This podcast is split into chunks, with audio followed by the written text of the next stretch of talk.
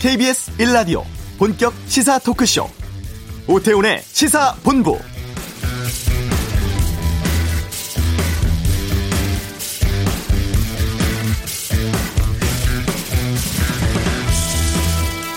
세금에 대한 종합대책이 나왔습니다. 지난달 발표했었던 금융세제 개편안을 수정한 세법 개정안을 정부가 어제 발표를 했죠. 아, 2023년에 도입되는 주식 양도세는 양도 차익 5천만 원까지 세금 걷지 않기로 했고 증권 거래세는 인하 시기를 앞당겨서 내년부터 낮춰주기로 했습니다. 또 부가가치세 간이 과세 대상을 연매출 4,800만 원에서 8천만 원으로 확대를 했고 소득세 과세 대상 10억 원 초과 구간을 신설해서 최고 세율 45%로 높이기로 했습니다. 뭐 증권 거래세, 소득세, 종합부동산세 등 세금을 더 받거나 덜 받을 수 있는 수십 가지 조건이 바뀐 거죠. 많은 것들이 달라졌기 때문에 어떤 영향이 있을지 궁금한 부분도 많이 있습니다. 자, 오태훈의 시사본부 잠시 후 이슈에서 전문가 연결해 꼼꼼하게 살펴보도록 하겠습니다. 오늘 국회에선 이인영 통일부 장관 후보자 인사청문회 진행되고 있는데요. 이번 주 한반도는 시간에 장관 후보자 대북정책 구상 내용 또 주한미군 감축 논란 짚어보겠습니다. 2부 각설하고 민주당 전당대회, 국회 인사청문회, 청와대 인사 개각 전망 등에 대한 다양한 의견 듣는 시간 준비하겠습니다. 어, 신규 예능 프로그램이 외색을 넘어서 일본 게임 표절했다는 논란이 뜨거운데요. 이 내용은 세상의 모든 리뷰에서 다뤄보겠습니다. 오태훈의 시사본부 지금 시작합니다. 네, 어제 발표된 세법 개정안에 대해서 홍남기 경제부총리가 과제 형평과 사회적 연대를 강화하기 위한 과제를 담았다 이렇게 설명을 했습니다. 뭐가 달라지고 또 어떤 효과 기대가 될지 김겸순 세무사 연결해서 살펴보도록 하겠습니다. 안녕하십니까? 아, 예, 안녕하세요. 김겸순 세무사예요. 예. 아, 새로운 세법 개정안 가장 핵심적인 개정 사항은 뭡니까? 네, 이제 뉴스에도 많이 나왔지만 그 고소득자와 다주택자의 세금 인상 부분입니다. 네. 그리고 이제 한편으로는 기업 유인책에 대한 투자세 공제, 음. 그리고 또 주식 투자자들에 대한 주식 양도소득세, 뭐 가상 화폐에 대한 과세 이런 부분일 것 같습니다. 예, 하나씩 그럼 살펴보겠습니다. 이번에 보니까 신설되는 게 금융 투자 소득 과세 체계가 생겼다고 들었어요. 네. 그러니까 이게 주식 매매 차익에 대해서 양도세 물리기로 했다면서요? 아니 이 부분에 대해서 그동안 우리나라는 기관 투자가가 주식시장을 이끌었습니다. 네. 개인들의 투자를 활성화하기 위해서 그동안 국내 상장 주식 매매 차익은 비과세를 해왔는데 최근에 개인 투자자도 아주 많아지고 예. 또 세수도 많이 부족해서 과세하게 됐다고 생각을 합니다. 그러면 기존에는 이렇게 금융 투자 상품에서 발생하는 수익에 대해서 우리가 어떤 세금 냈습니까? 네, 이제 금방 말씀드린 것처럼 어, 현재 세법은 국내 상장 주식이요, 예. 주식형 펀드를 포함해서 이거에 대한 매매 차익 양도소득세는 대주주만 과세했고 음. 일반 주주는 세금이 없었어요. 예. 네, 특별하게 대주주는 뭐 그 주식 지분이 워낙 많은 분들인데 코스피 상장 주식 같은 경우에는 그 회사 지분의 1% 아니면 시가총액 10억 이상인 소유한 분들을 의미하는 거라 네. 보통의 분들은 당연히 그동안에 세금이 없었어요. 어. 없다가 이런 제도가 생기니까 약간 좀 이제 당황하거나 반발심도 들 수 있겠죠. 예. 방금 반발심 말씀하셨는데 기존에 그 체계 개편 안 나왔을 때는 2천만 원 이상일 때 이 양도소득세 물린다고 했는데 이번에 보니까 5천만 원으로 올랐습니다. 네, 맞아요. 그럼 이거는 개인 오- 투자자를 위한 좀 배려라고 봐도 됩니까? 그렇죠. 어, 그렇게 보여지죠. 5월 달에 개정안 나올 때만 해도 2천만 원 이상이면 과세하는 것으로 안이 나왔었는데 네. 5천만 원 이상으로 면세점이 높아졌으니까 음. 당초보다는 좀 안심될 것 같고요. 네. 또 이제 주식 투자를 잘하는 분들은 가족들이 다 하니까 어. 뭐 두면 부부 가족이면 뭐 1억, 예. 3인 가족이면 이렇게 분산 주식 투자를 하면 1억 5천까지는 비과세라서 어. 뭐 그렇게 생각하면 좀 굉장히 좀 높은 면세점인 것 같아요. 다른 타 소득에 비해서 그런 그러네요. 것 같습니다. 네. 예. 주식 사고 팔면서 팔 때 차액을 5천만 원 이상 올리는 분들이 글쎄 주변에 얼마나 있을지는 모르겠습니다만, 그러니까 네. 이 소득을 양도소 양도소득세를 내는 사람들은 그렇게 많지 않을 것이다 이렇게 보고 계시는 거네요. 어, 그러니까 이제 그런 5천만 원을 넘는 분들은 주식 투자를 좀 많이 하거나 음. 기술이 좋거나 네. 이제 그런 분들인 것 같고 또 이제 뭐 개인 투자일 수 있지만 부부 투자, 가족 투자도 생각하면 네. 이제 그래도 조금은 조금은 안심일 것 같은 생각이 들어요. 네. 그러면 이거는 주식에만 해당됩니까? 주식에도 보면은 뭐 직접 거래도 있고 펀드 투자도 있고 여러 가지가 있잖아요. 이거 합산해서 거래하는 겁니까? 그동안에는 과세 체계가 좀 복잡했었어요. 네. 기존에는 이 채권형 펀드, 주식형 펀드에 투자했을 때 어차피 상장 주식은 비과세 해온 제도이기 때문에 네. 직접 직접 주식 투자든 펀드 주식 투자든 비과세 했고 음. 채권형 펀드는 세금을 매겨왔어요. 네. 그런데 이제 지금은 그 금융소득의 범위가 금융투자소득이라는 그 세금 범위가 주식, 지분, 채권, 투자계약증권, 그 다음에 집합 투자 기구로부터의 이익, 파생 결합 증권, 주식 워런트 증권이요. 이런 것들이 전부 다 그 하나의 묶음으로 들어가서 네. 이거를 전부 통산해서 어. 양도소득세로 매기기 때문에 굉장히 과세 체계가 아주 단순해졌다라는 의미입니다. 예, 알겠습니다. 간단해졌어요. 예. 간단해져서 단지 이제 그, 그 국내 펀드, 국내 주식 투자는 이렇게 5천만 원을 기본 공제해 주고 네. 또 그 이거 이제 마이너스 나는 경우도 있기 때문에 5년 내 금융 투자에 대해서는 6월 결성금으로 공제를 해 주거든요. 네.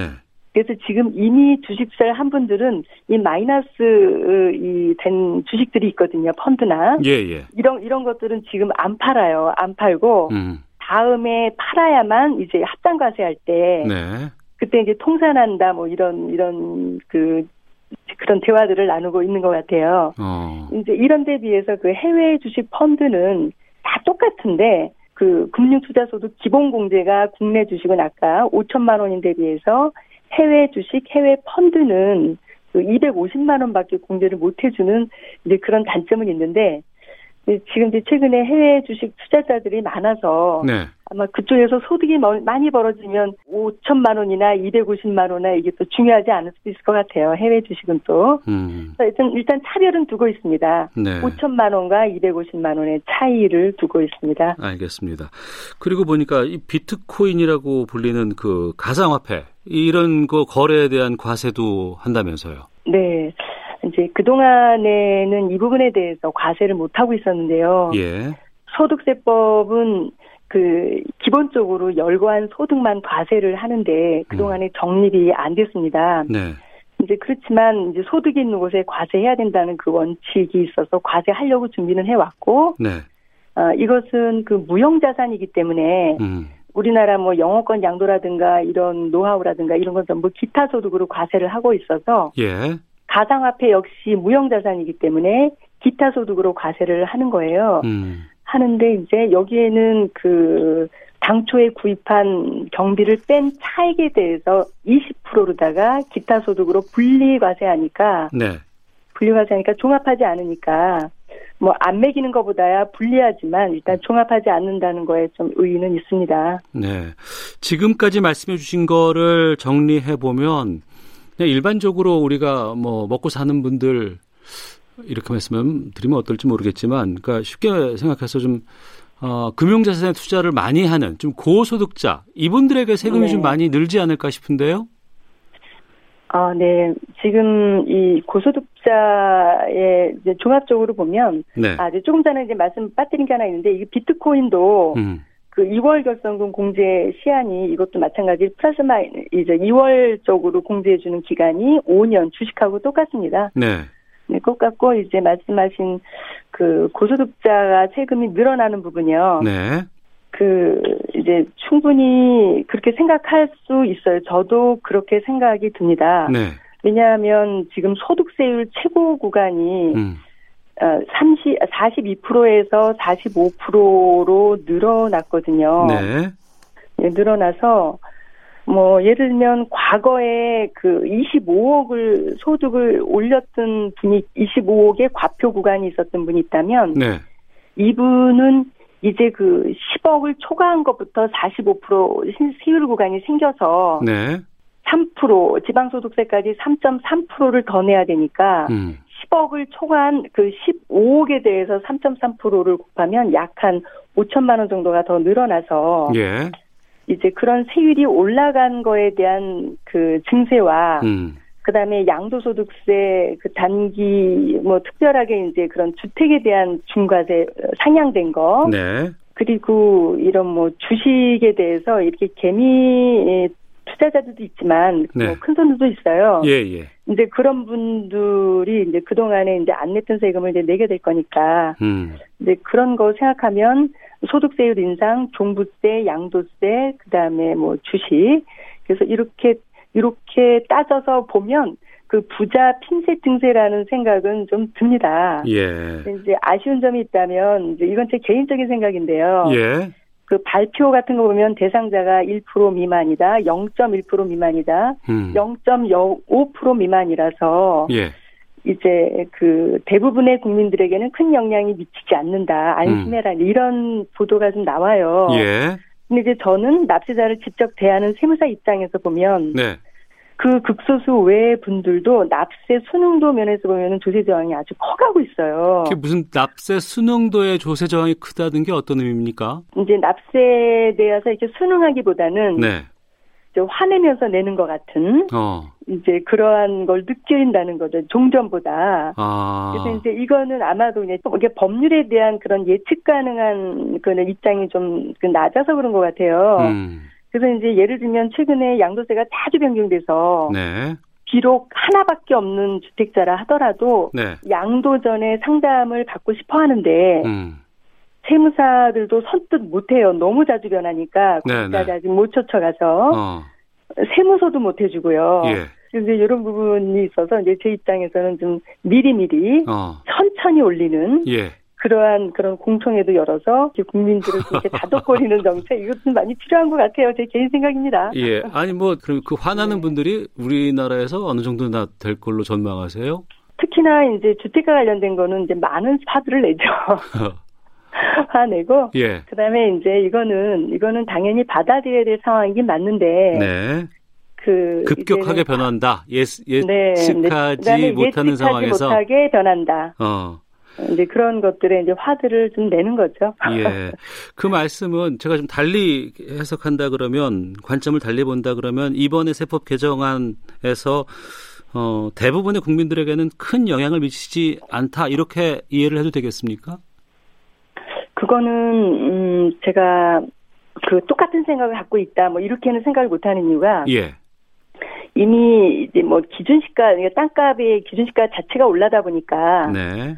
오르다 보니까 이제 재산세 영향을 이미 받았고 어. 그다음에 종부세도 받을 수 있고 네. 뭐 이러한 것들이 꼭 극소수에만 해당이 된다 이런 거는 아닌 것 같아요. 어. 네, 피부로 느끼기에는 예. 네, 물론 이제 제가 세금을 내는 사람들하고 대화를 해서 그럴지도 몰라요. 제 직업이 그래서 어. 세금을 안 내는 사람은 저한테 상담하러 안 오니까 예, 예, 예. 그럴 수 있는데 그냥 보면 어 이제 많이 그 이제 0.1% 1% 이거보다는 좀 더 숫자가 많은 것 같다는 생각이 듭니다. 음, 아, 알겠습니다. 최근에 유동성이 너무 많다라는 걱정들을 해왔습니다. 그것 때문에 부동산 가격도 급격하게 상승했다라는 어, 분석도 나오곤 있는데, 그래서 그 시중에 남는 돈들을 기업 투자로 돌려야 된다라는 얘기가 참 많았었거든요. 이번에 네. 세법 개정안 보니까 기업 투자를 이끌어낼 방안도 담았다고 하는데 이 부분을 좀 소개해 주시죠. 네. 그 조세특례 제한법에는 늘 투자세액공제가 마련되어 있습니다. 네. 이제 보통의 가장 일반적인 투자부터 뭐 그것이 어떤 목적을 가진 투자, 네. 더군다나 이제 신성장, 원천 기술 이런 데는 훨씬 더 많은 인센티브를 주어 주고 왔습니다. 지금까지도. 네. 그런데 이제 그 이제 아무래도 투자는 조그만 기업보다는 큰 기업이 훨씬 많이 할 텐데. 그렇겠죠. 네, 근데 그 큰 기업에 대해서는 우리나라 그 최저한세라는 게 있어요. 최저, 최저 한세. 최저 한세. 예. 네, 그래서 법인세율이 20%라면 예. 20%라면 20% 중에서 일정 부분을 감면을 해줘야 되는 이런 투자로 인해서 예. 그럼에도 불구하고 17%가 최저 세율이에요. 음. 그러다 보니까 거기에 3%밖에는 세액 공제가 안 되잖아요. 네. 그래서 이제 이번에도 마련된 거는 너무 획기적이에요. 제가 음. 개정안을 보니까 예. 그동안에 대기업은 아, 뭐 그냥 안 해주는 투자세액 공제도 있고 해줘봐야 1%짜리, 음. 중견기업은 5%, 중소기업은 10%까지도 투자세액 공제 제도는 있어 왔어요. 네. 그런데 이번에 만약에 이제 새로운 투자가 과거 투자보다 더 높다면, 음. 더 높다면 높은 거에 대해서 3%를 추가해 주거든요. 네. 그런데 그거는 대기업, 중소기업 안 따지고 전부 3%라서 어. 상당히 큰 거예요. 네. 예, 상당히 큰 건데 이제 문제는 말씀드린 것처럼 예, 더군다나 그 투자가 어 정부가 지금 현재 유도하고 있는 신성장 원천 기술에 대한 투자라면은 원천적으로 기본 투자세 공제 자체가 높아요. 대기업이 5%거든요. 음. 그럼 거기에 추가 3%는 훨씬 높은데 네. 근데 문제는 그 최저한세에 걸린다는 거죠. 어. 그래서 그런 최저한세도 좀 감안해서 어 좀 일부 낮춰주거나 어떤 그런 유인책이 더 있으면 훨씬 실질적인 유인책이 될 것 같아요. 네. 다만 이제 걱정인 거는 그런 투자 유인책이 있는데도 불구하고 네. 이제 이거는 이제 제가 말씀드릴 사항은 아니지만 이제 전 세계적인 경제 전망이 다 모두들 어둡다고 하니까 어. 이제 이거는 이제 제가 드릴 말씀 못 드리지만 어쨌든 투자 유인책 쪽으로는 그 최저한세만 좀 조절해주면 네. 어, 많은 실익이 있다라는 생각이 듭니다. 네. 코로나19 때문에 경기가 위축된 상황이기 때문에 지금 발표된 세법 개정안에 말씀하신 뭐 최저한세라든가 이런 것들이 좀 반영이 돼야 더욱 네. 또 투자를 늘릴 수 있는 네, 그런 네. 기회가 되지 않을까 이렇게 네, 말씀하시는. 거죠. 맞아요, 맞아요. 아, 알겠습니다. 자, 그리고 네. 음, 정부에서는 뭐 실질적으로는 크게 세수가 늘어나지 않았다 이렇게 강조를 하고 있습니다. 네. 어, 하지만 또 지금 여러 가지 재정이 많이 들어가는 뭐 어, 사업이라든가 또 정책들이 많이 있기 때문에 또 증세도 좀 필요해야 된다 뭐 이런 얘기도 있는데 이번 세법 네. 개정안 어, 뭐 증세라고 보시는지 좀 전반적으로 좀 말씀해 주시죠. 네, 저는 이제 세금을 다루는 제 입장에서는 네. 어, 증세라는 생각은 듭니다. 음. 네, 드는 들고요. 그 다음에 그 이제 이제 부자한테 증세하는 거는 뭐 그 이런 공평과세라든가 소득 재분배 문제에서도 있을 수 있는 건데 네. 이제 다만 그분들한테도 어떤 예측 가능하도록 음. 어 뭔가 이렇게 그 다독거려 가면서 올렸으면 좋겠다라는 이제 저는 이제 화내는 사람들하고 직접 대면을 하니까 예, 예, 계속 말씀해 주시는데 좋습니다. 예, 예. 네, 네 그런 생각이 좀 들어서 이제 말씀을 드리고요. 예. 이제 또 한편 네. 음, 이제 우리나라 헌법 정신처럼 모든 국민은 납세 의무가 있으니까 그렇습니다. 네, 지금 이제 이번에도 그 영세 사업자에 대한 부가세에 대한 면세점을 좀 높여놨어요. 예. 네, 간이 과세자 수준을 과거 4,800에서 8,000으로 올렸거든요. 네, 네. 네, 이제 이렇게 다 그 노출시키거나 그러는 건 이제 뭐 상관이 없어요. 영세 사업자들은 도와줘야 되니까. 음. 이제 그렇지만 또 한편을 생각하면 그 영세하다고 우리가 치부하는 세금 사각지대도 있어요. 예. 뭐 이제 가정 내에 고용되는 뭐 파출부, 가정부, 그다음에 간병인, 뭐 음. 운전기사 뭐 등 분도 있거든요. 예. 근데 이제 이런 분들은 그 영세 사업자 8천만 원, 1년에 8천만 원 수입밖에 안 되는 사람보다도 더 형편이 좋을 수 있거든요. 어. 그래서 이제 제 생각에는 그 금액이 어 크고 작고 문제가 아니라 예. 그 이제 다른 분들로 하여금 이렇게 좀 공평하다게 느낄 정도. 어. 그래서 이제 그런 뭐 이론이라도 면세점이 이제 이런 그러한 사각지대가 없도록. 사각지대가 없도록. 네, 네. 그래서 이제 부자들도 음. 어, 기분 좋게 내도록 네. 다 낸다. 음. 나는 부자라서 더 낸다. 이런 마음이 들도록. 네. 네, 그러한 저항이 없었으면 하는 바람이 있습니다. 알겠습니다. 그러면 하나만 좀 여쭤볼게요.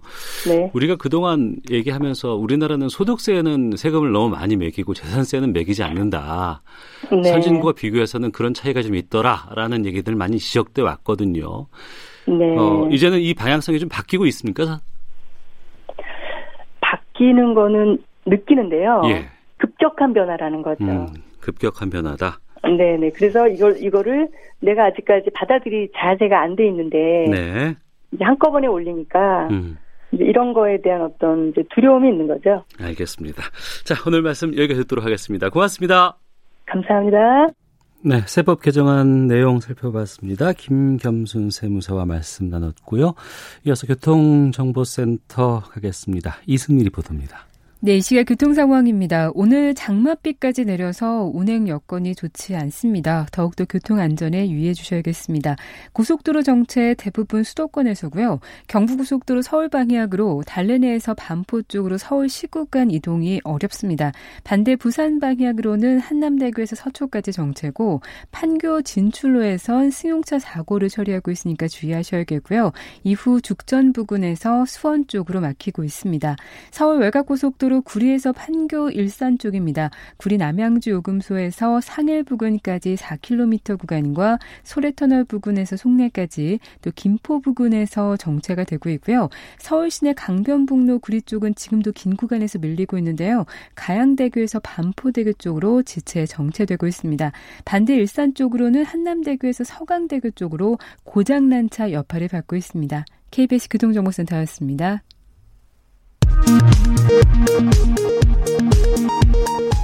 이인영 통일부 장관 후보자가 오늘 국회 청문회에서 남북관계 개선은 북미관계 개선과 별도로 꾸준히 발전돼 나가야 한다고 강조했습니다. 야당 의원들은 후보자의 대북관, 대미관 등 사상 검증에 집중해 여야 간 공방도 벌어졌습니다. 미래통합당은 오늘 여권의 행정수도 이전 제안을 맹비난하며 사실상 철회를 촉구했습니다. 더불어민주당 김태년 원내대표는 여야가 합의만 하면 2004년 위헌 결정은 문제가 될 게 없다고 밝혔습니다. 어제 국내 코로나19 신규 환자가 59명 발생했습니다. 지역 발생으로 인한 환자가 39명으로 해외 유입 과정에서 확인된 환자보다 많았습니다. 당정이 앞으로 10년간 의대생을 4,000명 더 뽑기로 했습니다. 의사협회는 정치적 포퓰리즘의 산물이라며 반발했습니다. 지금까지 헤드라인 뉴스 정원다였습니다.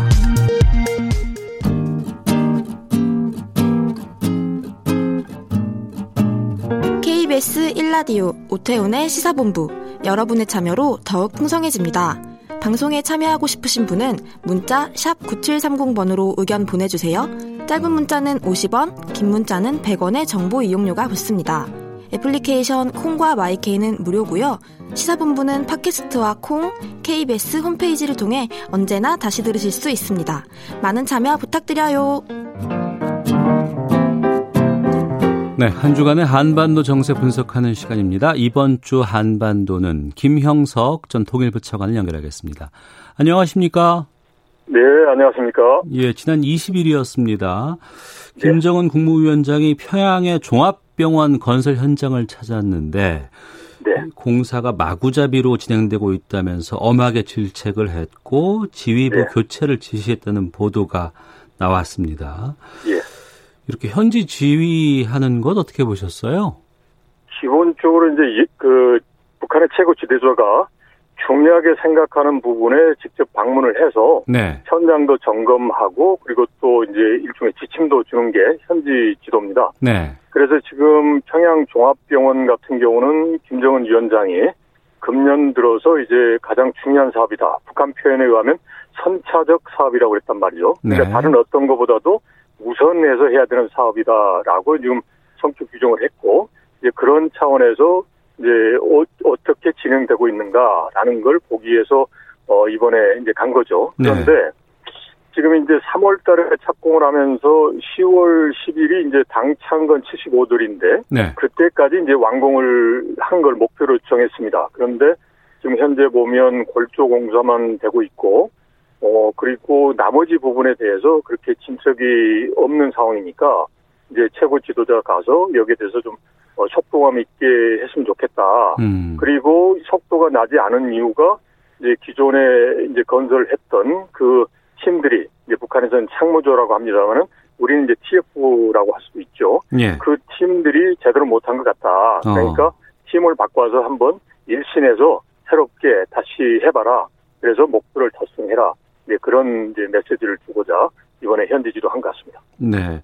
이렇게 현지 지도에서 지휘부 교체할 정도라고 한다 그러면 이 건설이 상당히 좀 순탄치 않은 상황이라고 이해를 해도 되지 않겠습니까? 그렇습니다. 그런데 한편으로 보면 지금 북한에서 공개한 자료를 보면 네. 골조 공사는 거의 다 마무리된 것처럼 보이거든요. 어. 그러면 이제 앞으로 남은 게 내부 공사이고 그다음에 이제 뭐 건물만 지어서는 이제 어, 안 되지 않습니까? 그 안에 들어갈 여러 가지 어, 의료 자재 장비라든지 그다음에 운영 문제가 있기 때문에 어떻게 보면 단순하게 토목공사 하는 단계는 이제 지났고 어. 그 다음에 이제 안에 일종의 내용물을 채워야 되는 단계이기 때문에 네. 자연스럽게 이렇게 어 질책도 하면서 이제 그런 어 사업의 이제 새로운 단계 즉 골조 공사에서 이제 내부 인테리어하고 의료 기자재 확보하는 이 단계로 어, 넘어가는 그런 계기로 삼은 게 아니냐 이런 쪽으로도 해석할 여지가 있습니다. 네. 네. 북한의 의료 시설이 많이 낙후됐다는 얘기는 그동안 나왔었는데 지금 뭐 그렇죠. 코로나 19도 있고 이렇게 좀 최신 의료 시설 확충 여기에 큰 네. 관심 네. 보이고 있는 건 그만큼 그런 쌓여 있던 이유가 있었던 거 아니겠습니까? 그럼요. 그래서 뭐 평양에도 종합병원은 있습니다만은 네. 이제 최신 의료 시설 같은 종합병원은 좀 미흡하다라고 보는 거죠. 그러니까 김정은 위원장을 포함한 이제 최고 지도층이 갈 수 있는 데가 이제 봉화진료소인데 이제 이거는 이제 특권층만을 위한 이제 시설일 수밖에 없죠. 이걸 이제 평양 시민이라든지 북한 주민들에게 다 이게 사용할 수 있는 그러한 어 최신식의 종합병원을 갖는 게 지금 코로나19 상황에서 보면 북한의 김정은 위원장으로서는 가장 큰 관심사가 될 수 있는 거죠. 네. 어, 근데 이제 지금 이 현지 지도에 관심을 두는 이유가 네. 오늘 지금 이인영 그 통일부 장관 후보자 인사청문회 조금 전에 이제 오전 질의가 지금 막 끝난 것 같은데 정회가 된 것 같아요. 오후 3시부터 네. 숙개가 된다고 네. 하는데 예. 이 이인영 장관 후보자도 평양 종합병원 시설과 의료 인력 개선 등을 위한 남북 협의가 시급한 과제다 이렇게 밝힌 다음 날 이 보도가 나왔거든요. 네. 이건 어떻게 보세요? 아, 좀 우연의 일치라고 보는데요. 우연의 네, 일치. 평양, 예. 네, 예. 평양 종합병원 같은 경우는 3월에 착공하고 난 다음에 네. 어, 정부에서 그렇고 일반 그 이제 민간에서도 어, 이런 부분에 대한 이제 협력이 필요하고 그 협력을 통해서 지금 현재의 남북 관계 그 경색 상황을 해소했으면 좋겠다 그런 아이디어가 있었습니다. 그래서 이제 지금 말씀하신 대로 그게 어 일단 통일부 장관 후보자가 말한 다음날 밝혀서 네. 마치 이제 북한이 화답한 것처럼 이런 해석이 가능합니다만은 이제 이거는 기본적으로 그것보다는 북한의 입장에서 보면 이게 남쪽하고 도움을 받았으면 좋겠지만 지금 여러 가지 남쪽에 대해서 공개적으로 한 이야기가 있지 않습니까? 즉, 음. 뭐, 대적 관계로 한다라든지, 뭐, 낄데 없이 무조건 낀다, 이런 식으로 했기 때문에, 네. 이걸 남쪽으로부터 이제 지원을 요청하거나 하기는 좀 공개적으로 하기 어려울 거란 말이죠. 어. 그런데, 이제 이 부분에 대해서 별도의 이제 진전이 없으니까 현장에 가서 좀 뭔가 좀 그 다그쳐야 되겠다라는 것도 있는 거고, 네. 그리고 또 지금 말씀하신 대로 예를 들어서 이제 김정은 위원장 하면 예, 뭐 북한 내에서도 그렇지만 우리 쪽에서 그렇고 국제사회에 하나의 이슈가 되지 않겠습니까? 예. 그래서 이제 평양 종합병원이라는 것, 즉 인도적이고 의료적인 것 음. 이걸 좀 이슈화해서 어 뭔가 또 지금 현재 상황을 어 변화시켜 보고자 하는 이제 그런 뭐 의도도 어 있다라고 볼 수 있는 거죠. 네. 네. 아, 이인영 통일부 장관 후보자가 대북 정책 구상을 청문회 앞두고 밝혔습니다. 네. 남북 간 연락 채널로 서울과 평양에 대표부 설치 추진하고 작은 교류 협력 제안하겠다고 밝혔는데 이 네. 대북 정책 구상은 어떻게 보셨습니까? 기본적으로 저 원칙과 그다음에 이제 제도적인 측면을 강조를 했고요. 예. 그다음에 어, 현재의 염중한 상황에서 실천이 가능한 걸 찾아보자 적극적 창의적으로 음. 그리고 또 현재의 구조에 너무 이게 어, 억눌리지 말고 뭔가 좀 담대한 어, 결정을 하고 담대한 출발을 하자라는 이제 그런 취지의 그런 구상을 밝히신 걸로 이해를 합니다. 그래서 어, 이런 부분에 대해서는 일단 방향 제시가 중요하고요. 네. 중요한 게 결국은 이제 현실적으로 움직이게 해야 되는데 음. 그렇게 하려면 우선은 이제 우리 내부에서의 그런 공감대가 두루두루 좀 확보가 돼야 되고 네. 그런 과정에서 북한이 움직일 수 있도록 하는 그런 환경을 음. 이제 미국과 협력을 해서 예를 네. 들어서 네. 미국이 반대하는데 우리가 독자적으로 한다라고 하면 뭐 여러 가지 어렵지 않습니까? 그러니까 즉 미국과 협력을 해서 그런 환경을 만든 다음에 이제 북한을 이제, 이제 변화할 수 있도록 하는 이제 그런 아주 좀 이제 내밀하면서도 그 다음에 세심하면서도 그 다음에 이제 집요한 그런 어, 노력이 필요한 시점에서 어 그런 큰 방향에 대해서 어 잘 밝히셨다라고 이제 평가할 수 있겠습니다. 네, 그러니까 대북 제재 걸리지 않는 것, 그러니까 작은 교류 협력이라고 하면서 그 예로 보니까 네. 금강산과 백두산의 물, 대동강 네. 술 네. 이런 것하고 우리의 네. 쌀 네. 또 약품 같은 것을 물건 대 물건 물물 교환으로 시작하자고 네. 했는데 이건 네. 현실적으로 지금 가능한 상황인가 봐요. 음 가능할 수는 있어요. 그러니까 이제 모든 물자에서 이제 제재 품목이 아니면 이제 그걸 바꿀 수는 있는데 근데 이제 문제는 이걸 가지고 또 제재 품목으로 넣어버리면 또 이게 골치 아프단 말이죠. 아, 추가로 넣어버리면 예, 그리고 또 아니면 이제 물건을 주는데 이걸 운송하는 뭐 수단 가지고 하면 또 문제가 되잖아요. 그래서 제가 보기에 이걸 그런, 그런 식의 접근보다는. 네. 이제 미국하고 해서 어, 기본적으로 그 전형적인 채찍과 당근 전략이 있지 않습니까? 네. 즉, 채찍은 미국이 제재를 통해서 하고, 당근이라는 것은 이제 우리가 남북 관계 특수한 상황이 있으니까, 네. 북한의 비핵화라든지 변화의 과정을 보아가면서 우리가 당근 전략을 쓰겠다. 음. 라는 그런 이제 미국과의 큰 틀에서의 공감대를 확보를 하고 네. 그런 가운데서 이제 지금 예시했던 이런 물물 교환을 포함해서 좀 더 큰 틀에서 북한의 어, 국제사회로 이제 나올 수 있는 그런 이제 환경과 유인책을 제시해 보는 게 지금 중요하지 않나 싶습니다. 네. 음, 알겠습니다. 하나 더 여쭤볼게요. 네. 지금 우리나라와 미국 사이에 그 주한미군 감축 논란이 있지 않습니까? 네, 네. 뭐 보도가 되곤 했습니다만 지금 미국 국방부 장관 주한미군에 대한 철수 명령 내린 적 없다고 선을 긋긴 했습니다. 네. 그런데 이게 그 단순히 감축보다는 네. 북한을 향해서 적대시, 그러니까 북한이 미국에 대해서 적대시 정책 이거 좀 바꾸는 어, 모습을 보여달라 이런 주장에 대한 일정 정도의 메시지일 수도 있다라는 분석도 나왔거든요. 이건 어떻게 보세요? 어 그런 식으로 해석이 가능을 하죠. 그리고 또 그런 쪽으로 해석을 해서 네. 아, 북한이 국제사회와 협력하는 방향으로 오도록 하는 게 필요합니다. 그리고 음.